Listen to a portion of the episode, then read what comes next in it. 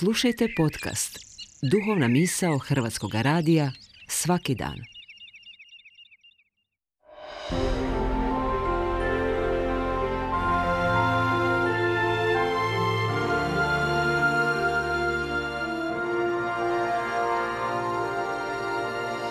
Duhovna misao. Urednica je Blaženka Jančić.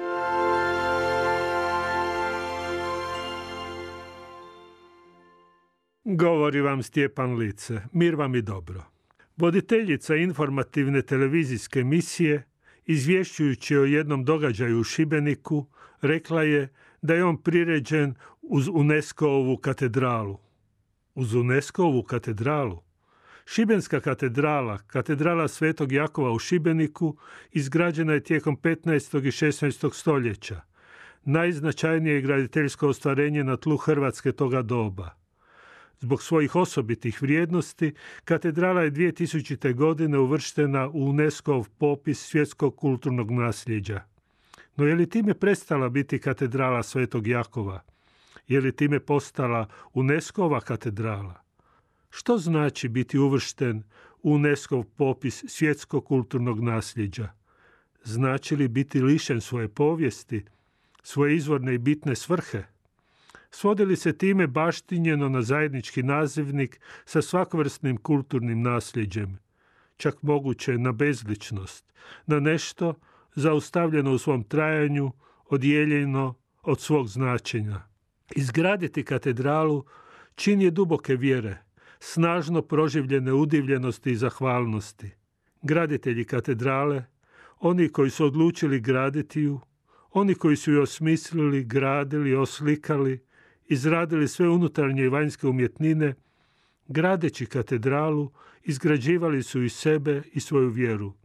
Svima onima koji su u njoj tijekom stoljeća pribivali bogoslužju, živjeli svoj odnos s Bogom i ljudima, živjeli vjerničko evanđelsko zajedništvo koje povezuje naraštaje, darovali su sveto mjesto, mjesto osobnog i povijesnog posvećenja.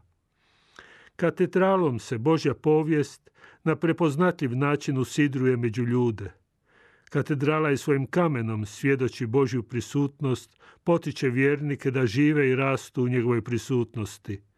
Sve to, dakako, biva važnije i životnije od kamena, ali kamen trajno ostaje u toj svetoj službi.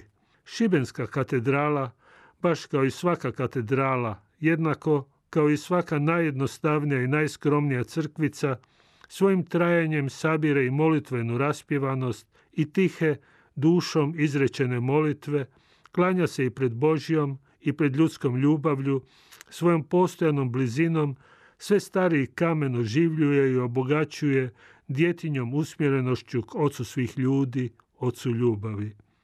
Svatko od nas osobno staje pred Boga. Tu osobnost, tu određenost nije moguće svesti na bezličnost. U ostalom, u bezličnosti nije moguć susret ni s čovjekom, ni s Bogom. U bezličnosti čovjek ne samo da promaši drugoga, nego promaši i sebe samoga, svoj život, svoj smisao. Vrijedno je živjeti svoje ime, druge susretati u njihovu imenu. Vrijedno je u povijesti prepoznavati osobe, ne bezlične mase, jer osobe su je oblikovale.